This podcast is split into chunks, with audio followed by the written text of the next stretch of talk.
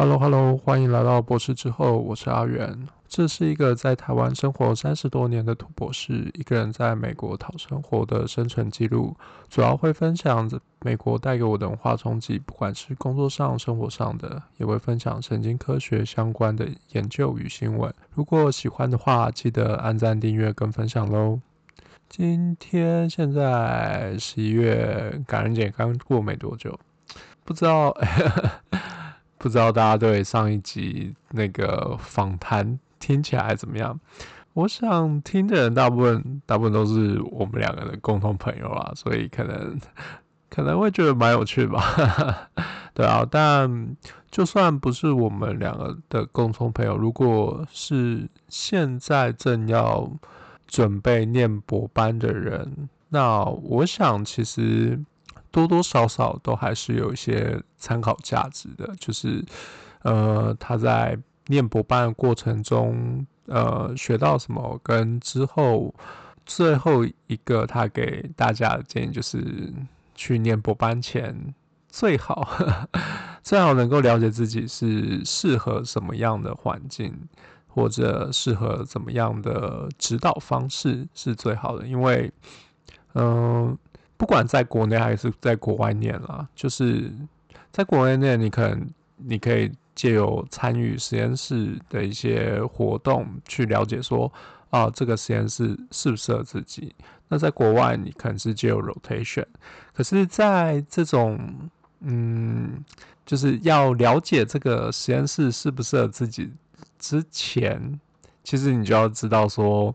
啊，自己可能比较适合哪一种指导方式吧。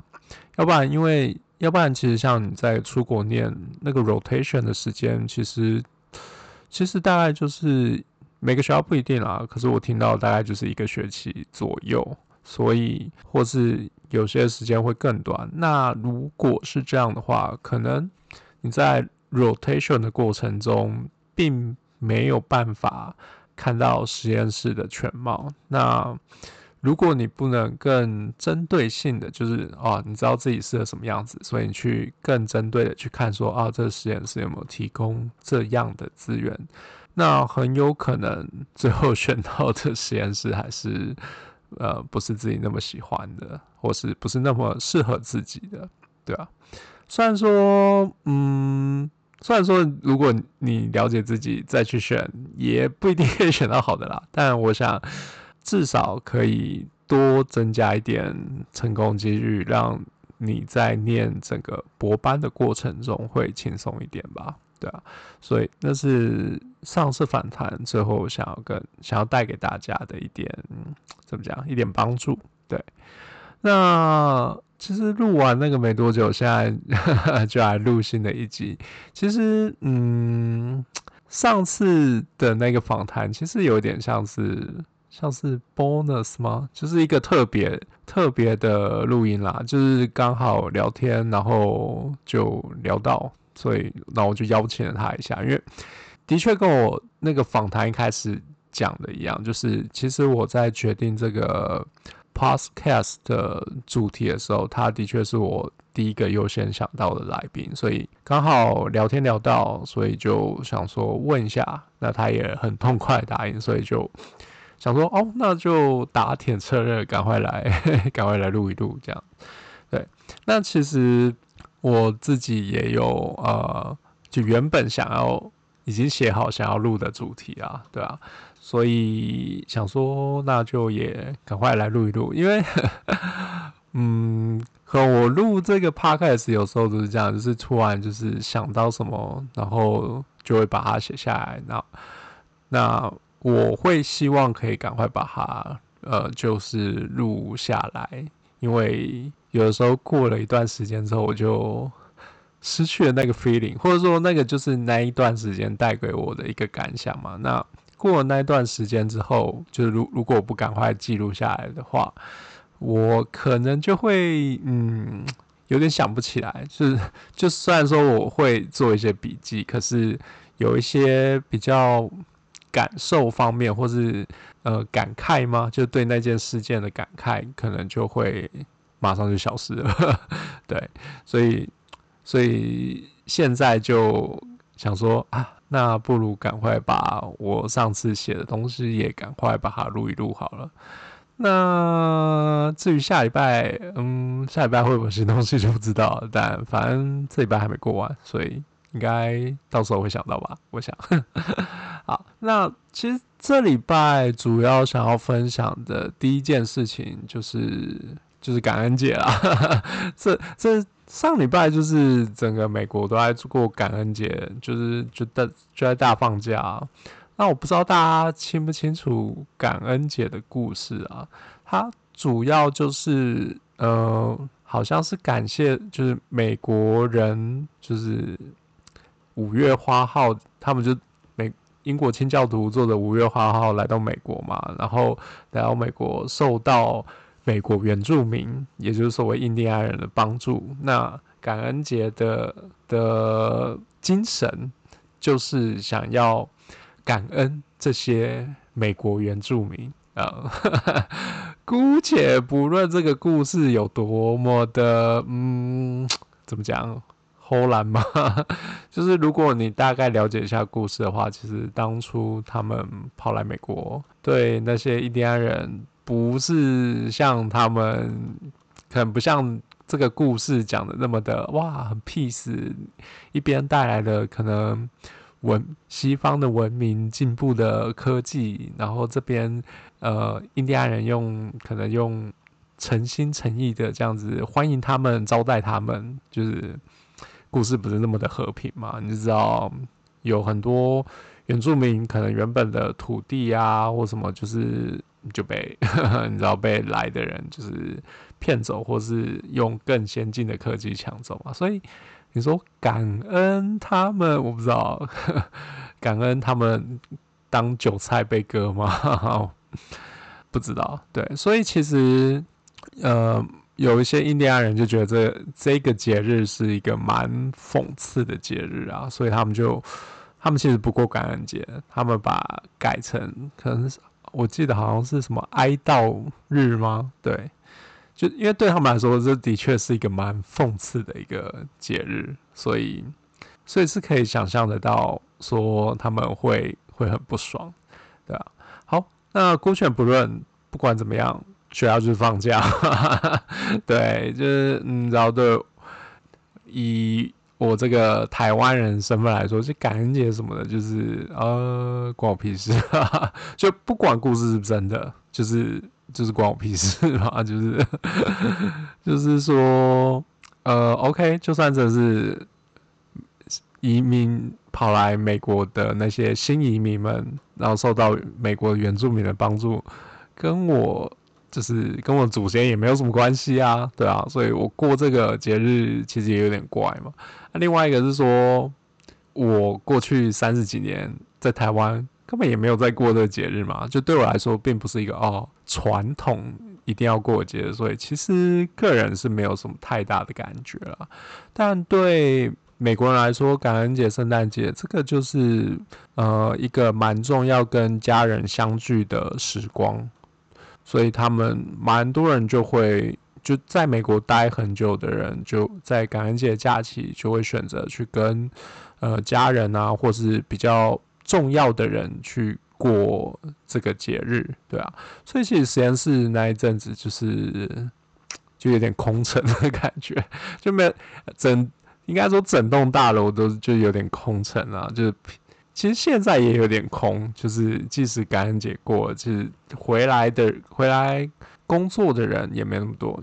但毕竟就是我觉得这个就有点像呃台湾的过年。过年假期嘛，就是会放一个比较长的年假的感觉。那大家也是这样，就是感恩节那个假期，大家就会放比较长一点。那接下来就是圣诞节那个假期也会稍微放长一点。那反正这两个假期，大家大家就可能就会去找自己的家人或是重要的朋友们去一起度过，对吧？那反正上个礼拜整个实验室就是 有点空。感感受到些许的寂寞啊，平常就实验室还会有人啊，就是偶尔碰到可以稍微聊个天什么的，但是上个礼拜就几乎就哦没人，对啊。那其实本来上个礼拜礼礼拜上个礼拜四是感恩节，那本来我老板他就是他礼拜一跟我约一个讨论，就是在礼拜四有一个讨论，就是反正我们最近在 review 一个 neuron 的 paper，那别人回复回来了，就是他就跟我说，哎、那我们看一看，那我们礼拜四就来讨论一下，决定呃要不要要不要让人家发表这样子。那就约礼拜四。那其实我也没多想什么，就哦，OK 啊，礼拜四就是我知道我知道是个放假的日子啊。可是就像我说的嘛，就是呃，我不是美国人，所以就不会有那种什么啊过年不能放假的那种感觉。然后加上说，嗯，就是我呃就没有任何安排，我没有安排任何活动啦，所以就是 OK，那就。来学校讨论一下工作也还好，没什么，就是没有什么，没有觉得不悦的感觉，对，就哦，假日还要被熬过来，就还好。可能对我来说，就是反正他就是因为是礼拜四，所以我没有这样太大感觉。如果是六日的话，我可能就会觉得、哦，还有周末还要跑过来，好烦，对。但礼拜四就觉得还好，这样。那。Anyway，我老板可能没有意识到啊，我觉得他他他根本不记得，他知道这周是感恩节，可是他根本不记得吧？对。但后来到礼拜三的时候，他就就是突然跑过来跟我说：“啊，我突然想到明天是感恩节，不如我们把这个讨论延后到礼拜五好了。”对，我说哦哦，好好啊，我我没有差，对，那反正我老板就，反正他就是突然临时起意说，哎，那你感恩节有什么活动吗？你知道，就是那种闲话家常嘛，然后，你家人要干嘛，什么什么之类的。我说，哎，没有，哎，呃，就嗯，就没事啊，呃，不知道在家追剧吗？或者是，呃，不知道干嘛？对，没事做，对。然后他就说：“哦，那嗯，要不要来我家之类的？”他 说：“OK。”反正他就邀请我去他家，就是做客。那因为我老板虽然是俄国人，那他其实蛮小的时候就从莫斯科来到美国了，所以他其实我觉得他已经蛮美国化了，就是 因为他很小就来了。那可是他其实呃，诶，我为什么要突然这样？哦，其实我是要说，呃，他其实对台湾其实还有一定程度的了解啊，因为他的呃老婆就是我师母，其实是个呃是台裔美国人，就是他，那他的岳父岳母就都是台湾人，那而且。很巧的，就是跟我是同一个系，也是台大心理系毕业的，所以我就他，所以我老板他就一直跟我说，他反正他就一直对我有一个呃某种程度的亲切感嘛，对，就是有可能有一种熟悉感嘛，因为是他听过的呃听过的校学校跟听过的系所。那而且，因为他岳父岳母后来就是在他念书的学校当教授，所以他就对台大心理系的印象很好，就觉得哦，这是一个很优秀的学系，这样子。对，好，那不管怎么样，反正他就说哦，反正我家里有一堆台湾人，所以非 非非常欢迎你来做客，这样子。A bunch of Taiwanese，so 所以。你来应该不会觉得太陌生，对，那我就想说，哦，好好，那因为这没事嘛，对，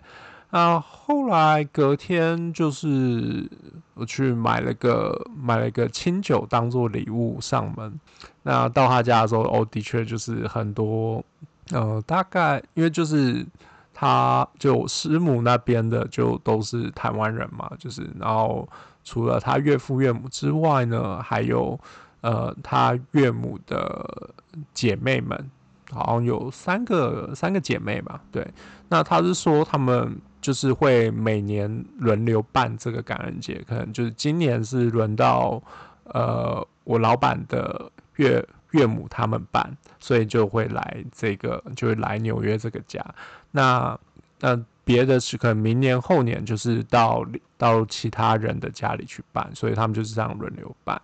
对，嗯，这个感恩节，其实我又从来没有过过感恩节，说真的，在台湾也没有，所以就就没有特别的印象说感恩节到底要做什么。对啊，那买买酒也是，就是也是问朋友说，呃，诶，如果感恩节去人家拜访，要要要要干嘛？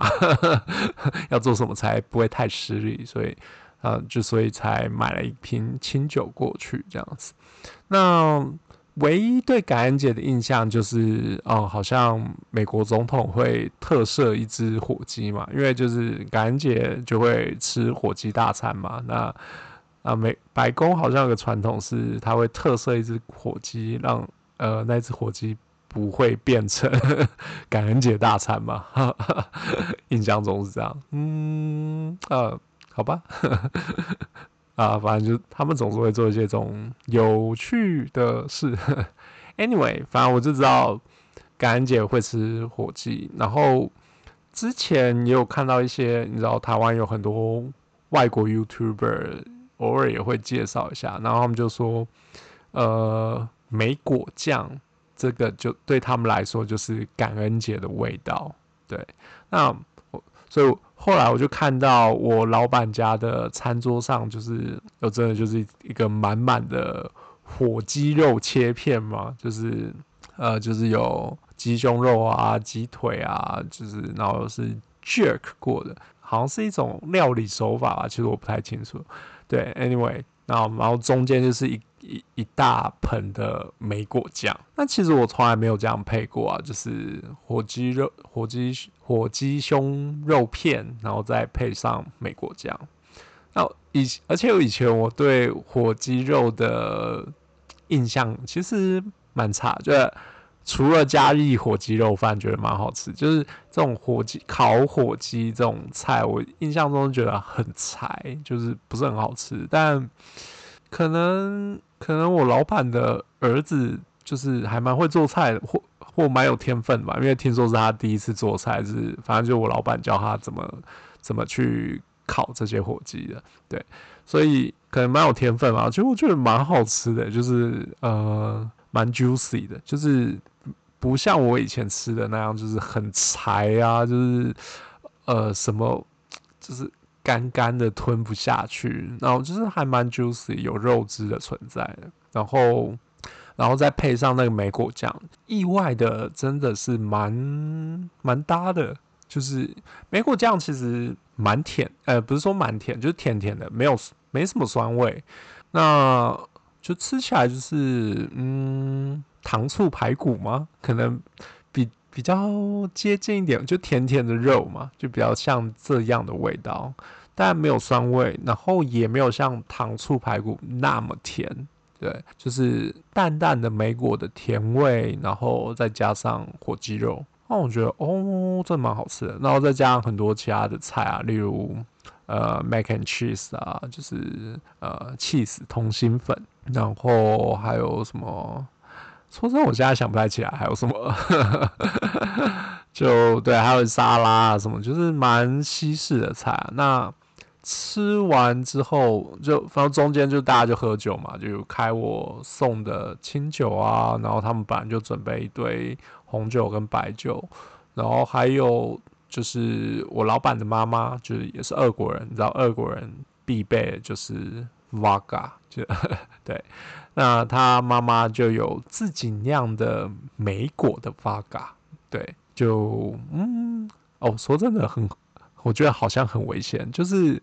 我因为我就很好奇，就是哎，莓果的哇卡味道味道到底是怎么样？然后我就倒来喝，就发现完全没有酒味，就是就但也不像蔓越莓汁啦。蔓越莓汁其实后面有时候都觉得哦有点太酸什么，它它这种味道就跟就是跟我吃的那个莓果酱一样，就是 它就是莓果酱变成水的感觉。但是我完全没有酒味，可是又是 Vodka，所以其实还酒精浓度蛮高的，所以就觉得，呜、这个啊危险啊，是个凶器啊，对啊，但是蛮好喝的，说真的，我好像也喝了蛮多，就我大概就喝了很多，我自己送的清酒跟跟那个美国的 Vodka，然后吃了一堆火鸡胸肉，然后吃完正餐之后，吃完正餐之后呢，就呃就来到师母的重头戏，就他烤了一大堆 甜点，哦，真哦，四个四个蛋糕吗？就是有呃，我想一下哦。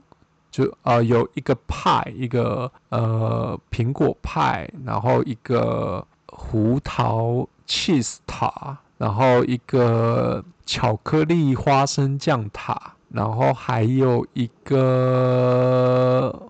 某个棒蛋糕吧，我想最后一个我没有吃，因为实在是太多了。就 你知道前面吃完那些 那些菜，然后其实蛮饱的，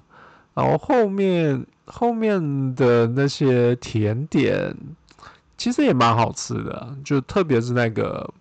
那个胡桃的那个，应该是 cheese 派吧，我现在有点想不起来。就胡那个那个真的蛮好吃的，因为不太甜。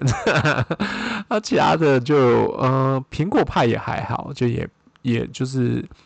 呃酥皮很脆，然后苹果用料也蛮实在的，然后也不算非常甜。但是有一点偏甜，那个巧克力花生酱的那个塔，真的就是觉得，嗯，非常美国人口味，感觉甜到眼睛会瞎掉 的感觉，就是那个花生酱真的就是那种用来磨吐司那种花生酱的那种甜呢、欸，就哇哦，吃得下去，这个这个我不行啊，对，但是前面那个胡桃。胡桃派那个我真的觉得哦，很赞，很不错。那整体说起来，就食物方面真是没什么好挑剔，我就觉得嗯，太棒了，这是真的蛮好吃的，而且都是自制的。你知道自制有一个最大的优点就是呃，分量绝对是让人满足，就是你就是觉得用料很实在啦，那就是吃了就很满足，那味道又不差，那你觉得嗯。吃的还蛮爽的，说真的，那每个人都说，就每个人当吃到就是甜点搬出来的那个时候，就说：“哦，我靠，今天一定会吃的超饱。”对，对啊，那反正就是还蛮满意的，就是食物方面真的是非常满意。那中间当然就是在吃东西的时候，或者喝酒，然后就是。在就是等菜的时候，就是就是聊天的时候嘛。但嗯，聊其实因为整个时间并没有怎么说呢，嗯，等待菜的时间并没有很长。也有可能因为我老板叫我四点再去啊，所以其实他们可能我去的时候就是开胃菜已经吃完了，所以可能他们吃开胃菜的时候就已经在准备。煮菜了，所以其实我去的时候，等待食物的时间其实蛮短的，所以并没有所谓的大聊特聊。可是还是有跟就是里面的很多台湾人，就是我的心理系的大前辈们，还有他的姐妹们，就是好像以前也是念念台大，然后或者是其他学校，然后反而后来跑来美美国念补班的的。大前辈 就跟他们聊天，那就是也有，就是我老板的岳父，后来听到就觉得他是一个，嗯，怎么说呢，蛮他蛮厉害的一个人，就是他 paper 是蛮厉害，他就是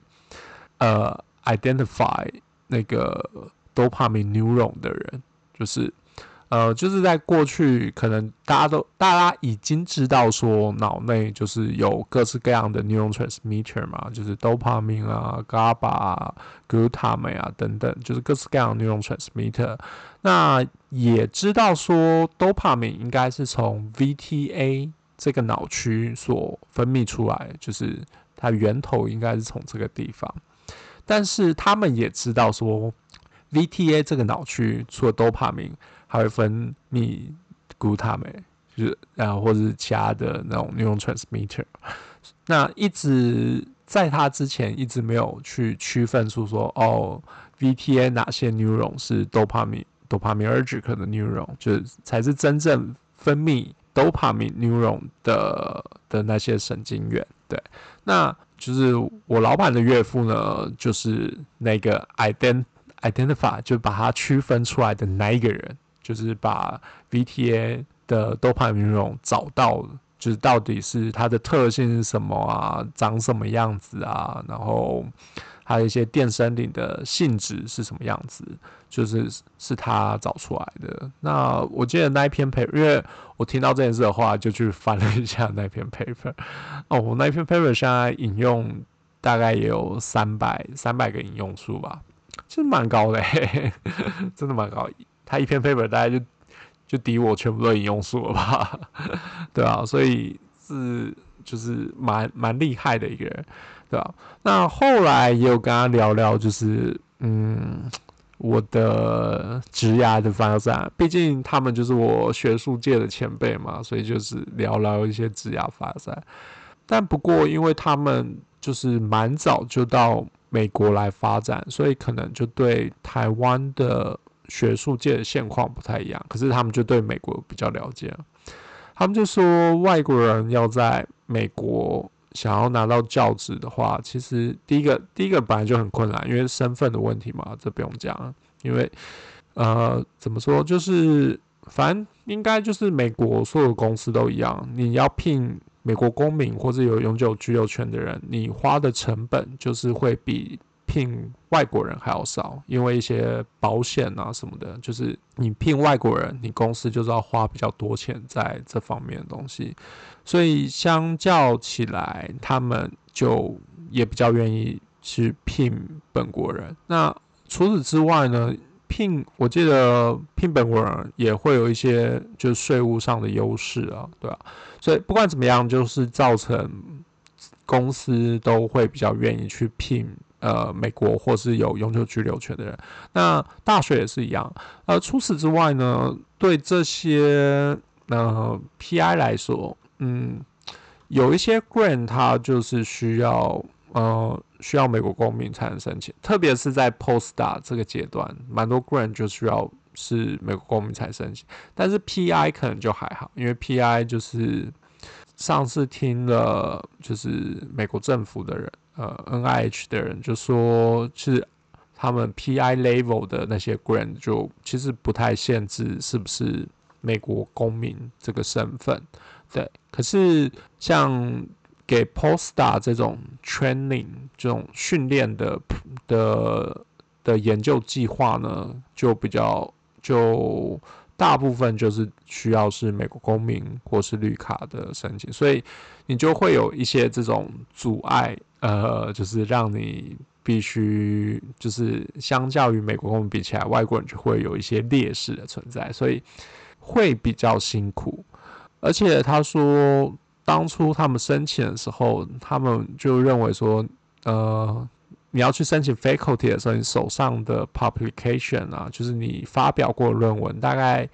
大概都要有十几篇，然后要有一两篇那种。Nature 啊，Science，或是引用数很高的 paper，你才有可能找到 faculty 的位置，对啊，就不是那么容易，这这蛮难的嘛。你 发一篇 Nature，发一篇 Cell，发一篇 Science，太难了吧？就是不是就虽然说不是不可能是啊，而且我相信在美国，美国。应该美国大学的 postdoc 就是至少顶尖大学的 postdoc 一定都是以 Nature Science 然后 Cell 这种期刊为目标去发的，对吧？所以可以可以理解，就因为也不是不可能的事啊，就是至少像之前我们实验室的一个韩国 postdoc 他就是呃，他一开始投 Nature Neuroscience，然后被 reject。然后他就补一补，他就投 Nature，然后就上了，对啊，所以就是这 Nature 好像对这些人来说就变不是那么遥不可及的事啊，就是一个做得到的事情。所以，哎，我不知道我这讲法是不是好像有点说啊，在台湾就做不到，就是可是你，但是其实你可以感，如果你现在待在台湾实验室，你其实你可以感受得到。台湾实验室真的能够发表在 Nature 这个 level 的期这种期刊上实验室，反正去找找看，就是所有的 PI 他们回来台湾之后，就是就是你看他发表 paper，不是 Nature Neuroscience，就是纯粹以台湾实验室的 data 发表的 paper，有几有几个人可以发表到 Nature 这个等级的期刊上呢？其实很少，真的很少，真的不多诶。说真的，就是你在你你在你自己的领域去看，真的是不多。可是，在美国相较来说，就是呃，大概每个实验室，嗯，对啊，就是我知道实验室的 PI 都手上都至少有一两篇 Nature 的 paper，对啊，所以你就会觉得哦，好像真的是个标配的感觉。你没有你没有发过这个等级的 paper，就不要想。找 PI 值嘛，对啊，就不要想找就是教职这样子。不过也有可能是因为，因为毕竟我在美国待的学校没有那么多嘛，那认识的 PI 没那么多。那主要就是我待的学校哥伦比亚，所以我认识的 faculty 大部分都是哥伦比亚。那哥伦比亚就是一个很好的学校嘛，这个应该没有人会怀疑吧。所以里面的老师要非常强才可以拿到这边的教职，对啊，所以也有可能是一个误差啦。就是说，因为我看到都是属于偏强悍的那一群人嘛，就是所以就会觉得说啊啊，真的都要都要有 Nature 之类的才可以拿教职这样子吧？对啊，嗯。不知道啊，对，那反正聊的就是哦，美国这个真的是相当的恐怖啊，对啊，就是如果想要找的话，就是就是你大概真的需要累积蛮长的一段时间，可能要在三四年去拼个拼一个大的啦，然后或者是找很多人合作，把一些就是把一个研究能够。从各个方面去验证跟解释你的假说，把它做得很完整。然后你的假说当然也要够新颖嘛，那或者够有决定性去解决一个当代的难题，所以才可以发表啊，发表在这些期刊上嘛，对啊，那就不是一件容易的事啊，说真的，对啊，那就除了聊了，就是反正就是。聊了这个之外，然后还有聊了一些，呃，他们对于精神疾病研究的一些看法啦，就是呃，例如就觉得说什么，呃，精神疾病的就的治疗，因为里面好像有一些是呃医生嘛，他们觉得精神疾病治疗有点太过，就是个体的差异性蛮大的，所以就会变成说。他们就就觉得说啊，就是基础研究这方面可能就需要去再要更去追溯这件事情，就是因为就是个体差异性太大，那变得说哦，他用这个药，那另外一个人可能用用别的药，那可是他们可能都是属于视觉失调症好了，但两边的用药可能就会差异有点多，那这种个体差异性到底要怎么能够更仔细的去区分啊？他们就觉得啊、哦，这个应该是更应该去好好探索的一件事什么的，对，因为他们知道我是做，就是我以前做视觉失调症啊，所以就在那边 有点像是啊，对我的殷殷期盼的感觉嘛，不知道，对啊，然后后来聊一聊。免不其然，我觉得大家就是这样啊。聊完这个就是学术的东西，就工作的东西嘛。那你知道，大家聊天大概就是这几个啊。聊完这个，你觉得你要么就是聊兴趣嘛，就是音乐啊，或者是电影之类的。那接如果不聊那个的话，那很有可能就会聊政治嘛。所以 后来就稍微聊了一下台湾的呃。接下来的总统 总统大选，对吧？那其实其实也没有什么，其实就是蛮老生常谈的的一些的的探讨啦，就是呃，到就是就是蓝绿嘛，然后或者是两岸的议题啊，就大概就是这样子啊。但但我觉得这个就是嗯，也不是说无解啦，可是就会是说每个人的看法不一样嘛，就是因为每个人的倾向不太一样啊，就是呃，你要比较。就是你觉得要，我觉得现在就变得好像说，哦，你要你觉得跟中国亲密一点比较能够维持和平，还是说要跟美国亲密一点才能维持台湾的的呃独立性等等，就是大家都有各自的想法，就然后也都觉得自己想的是比较好的做法嘛。那我觉得就反正。民主社会嘛，就是大家有自己的想法，然后就大家拿出来讨论嘛，看能够说服谁喽，就就是这样子啊，对啊，所以所以感觉就是就就一直以来的讨论就是这样子嘛，所以我也没有觉得太过，呃，太过不一样吗？或者太过偏激的想法出现，所以嗯，就那样，那反正就这样聊一聊，聊一聊。时间就过蛮快，是四点聊一聊，大概离开的时候也差不多，其实比我预期的早结束啊，大概七点多就结束了，就是就是蛮早就是，不过因为我看就是大家都要走了，所以我我当然当然也是要跟着走啊，不然 留在那边也是有一点点就是呃不识相嘛，对啊。所以，反正后来就走，然后师母也打包了蛮多食物跟水果给我，就是因为大家好像都知道，呵 呵我一个人在纽约有一点吃，就是担心我吃不太好嘛，就至少有个这种健康的食物，哎，不是健康，就是真正的食物，呃，可以度过一餐，就是就是。比较好，算是一种照顾啦，对，对啊，那时候反正就是哦，丰收的打包一堆肉跟水果回家，就是其实还蛮开心的，对吧？然后也怎么说呢，算是认识到一个，也不是一个啊，好多个大前辈嘛，就是全部一堆都是台湾来的大前辈哦，还有一个前辈就说，呃，就是我好不容易来美国，所以。应该就是不要只待在东岸、西岸，应该要去去呃中部这些地方去逛逛，因为他他觉得就是美国中部这种比较乡下的地方啊，就可能也不一定是中部或什么，但是他说这些比较乡下的地方就是还蛮有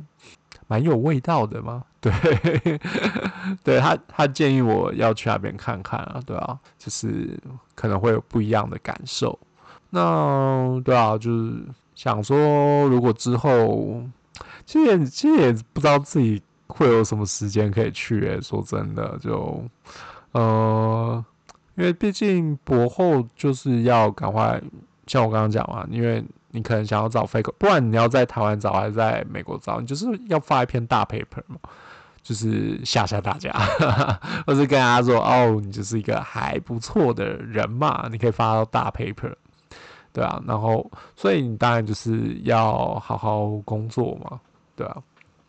那可是另一方面，其实我又觉得他说的蛮对，就是嗯，好不容易来美国一趟，就就如果只是一直工作，然后就回去台湾。没有体验到一些特别的东西的话，啊，我我指的特别东西不是说什么啊被抢劫这种特别的经验，就是 这个就不用了，对，就是一些风土民情啦。那我觉得也对啊，如果就这样没有体验到，就可能之后回台湾就这样子也回台湾的话，会是蛮可惜的，蛮可惜的一件事情。虽然说我不知道，呃。我到底是会不会回台湾，还是会留在美国工作？就是，嗯，现在我还是有点看不出来这个走向了，因为基本上我的想法都会是哪边有缺我就去哪边。那当然，在美国拿缺是蛮困难的，不过在美国的资源就做研究资源就是比较多嘛，所以如果能够留在美国工作，那当然是嗯，我可以玩更我我应该之前也有讲过，就是我做研究一个很大的动机是我可以玩到一些呃比较尖端的仪器，那这种尖端仪器我不可能在家里自己买来玩嘛，就是干嘛了？对啊，能碰到这些仪器是我做研究工作一个蛮大的乐趣啊，对啊。那在台湾就相对的比较困难一点，因为就没钱嘛，你买不到，你要玩一个屁呀，对啊，就是就是这样嘛，对啊，所以相对来说，就是可能在美国你比较容易有这样的的嗯这样的机会去碰，对，那再加上美这些很多新的技术，说真的都是从美国。很多从美国实验室自己研发出来的，那这种新的技术，当然你在美国至少在空间上你离他们比较近，但更容易去接触到这些技术啊，对。那不过刚刚也有提到，嗯，在美国想要拿到教职，特别是外国人，就不是那么容易嘛，对啊。那所以相较来说，可能。以这个角度来说，你回台湾是比较容易拿到教职的，因为毕竟我觉得也是一样，因为我是台湾人嘛，所以呃，台湾的学校对于聘用本国人，当然也是会觉得比较好，就也比较 prefer 啊，对啊。那所以说回台湾的确也是一个选项，如果有不错的学校的话，对啊。那又又愿意要我的话，那是前提啊，对吧？那那当然也会选择回台湾嘛，或者是前阵子跟朋友聊天，他就说：“哦，那你有没有考虑，就是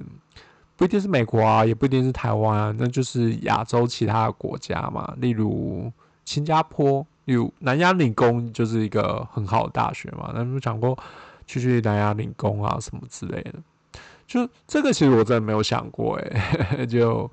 当初就一直在想，哦，是台湾还是美国，对啊。不过听到那个朋友这样讲，的确就觉得，嗯，似乎也是一个选项。虽然说我觉得可能没有比美国简单多少，但是至少选择变多了，所以就是或许可以看看。不过目前最重要的是，还是说我必须要有一个很不错的成绩嘛。那这样我才可以去选，说我到底要去哪里？对啊，对，好，那这大概就是感恩节的感想吧。对，那接下来我想要谈的是说，嗯，其实跟前面讲的也有关，就是我说我在感恩节遇到了一个 identify 出 dopamine VTA dopamine neuron 的人。那我接下来其实要讲的东西也跟多巴胺有关多巴胺就是多巴胺，对，以防。有人不知道，就是多巴胺的英文就是 dopamine。那前阵子好像有一本书很红，叫做《多巴胺国度》。它我的印象中，它就是用多巴胺去解释很多事情，就是啊，为什么可能人对这个事情乐此不疲啊，有上瘾的感觉啊，等等的。那嗯，其实我觉得自从我真正其实我在念神经科学的相关科系之前，我是非常喜欢看这种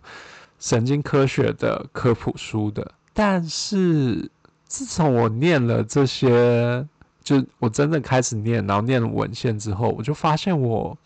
越来越不能享受这些科普书了。就是像有的时候我。不小心就是就可能一些杂书，它也不是神经科学的书，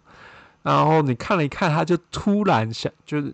比较像是行为方面、人类行为方面的书，可是他就是讲了一讲，他就突然想要用呃神经传导物质去解释人为什么会这样做，我为什么会对某些事情有呃上瘾性啊，或者是。啊、或者你要怎么利用这样的特性去激励你自己去做这些事情？那就啊，因为血清素是这样的特性啊，巴拉巴拉巴拉的。就是嗯、当我看到这些东西的时候，然后你可以感受得出来，它很硬套这些这些 neurotransmitter 这些神经传导物质的性质，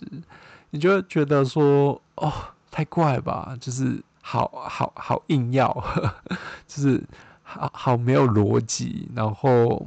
然后他讲的东西又似是而非，就是你他们就是看起来很像真的，就是哦，的确。我觉得他们的讲法都是有点过度的推论，有点像是有点滑坡，你知道吗？就是、哦，这些神经传导物质的确有某一些他描述的特性，这没错。然后他就过度的延伸到说，所以人类的行为之所以那样那样，是因为这个神经传导物质在作用。那或者说，你可以利用控制这这个神经传导物质的。嗯，分泌什么的，训练你自己变成一个有纪律的人，就大概很多都是这样讲。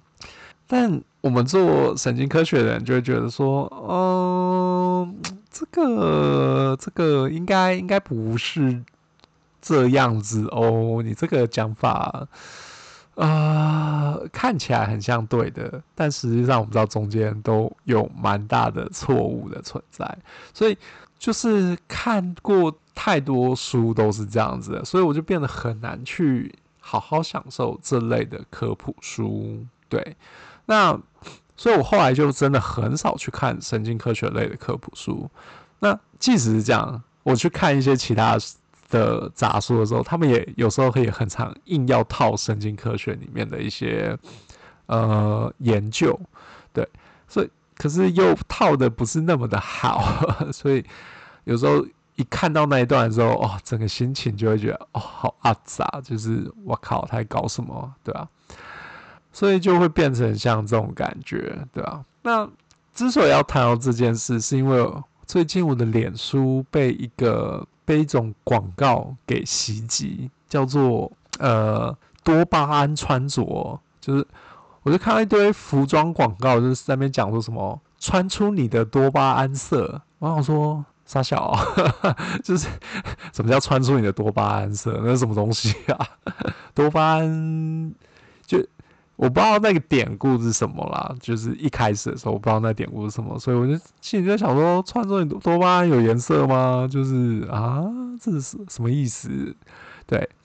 那就仔细的去。查了一下这个到底是什么东西，就发现有一种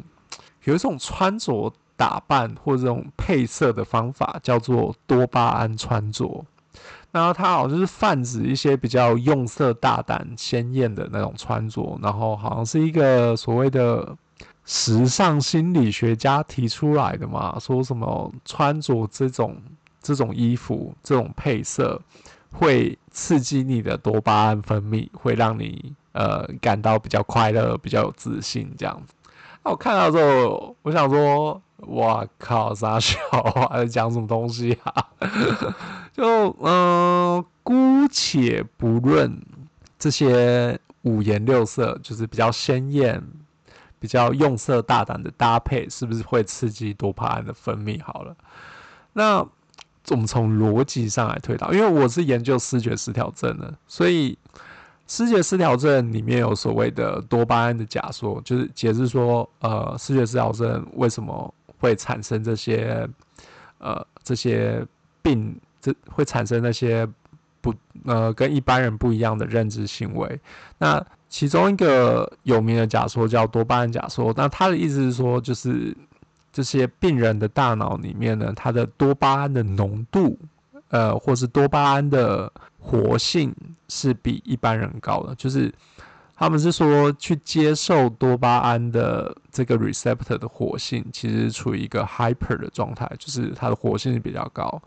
那啊，反正它造成它活性比较高，可有好可能会有好几种方式啊。第一个就是这个受器本身的活性变高，或者说你多巴胺的分泌变多了嘛，对啊。所以说像，所以后来就会。就有一些证据也证明啊，就像吸安非他命，它是会导致你神经元间的多巴胺浓度上升嘛，所以它也其实也会导致一些类似 psychosis 的症状。对，那回推到刚刚那个时尚时尚心理学家讲的说，这些多巴胺穿着，你穿了可以刺激你的多巴胺分泌。那我就忍不住的想到说，哇，那如果你你打扮非常成功，就是你用色非常符合这所谓的多巴胺穿着的话，那哇，那你不是穿大概穿一阵子，你就会变成 schizophrenia 发作吗？就是嗨过头的感觉吗？就是想想是不可能嘛，对啊，就是你就觉得哦，太怪了吧，这种 就是很多这种事情就会会让你觉得说哇，大家对于神经科学的事情就是一知半解，然后可是对他去套用在某些东西上面的时候，大家又会非常的相信，那你就觉得说哇。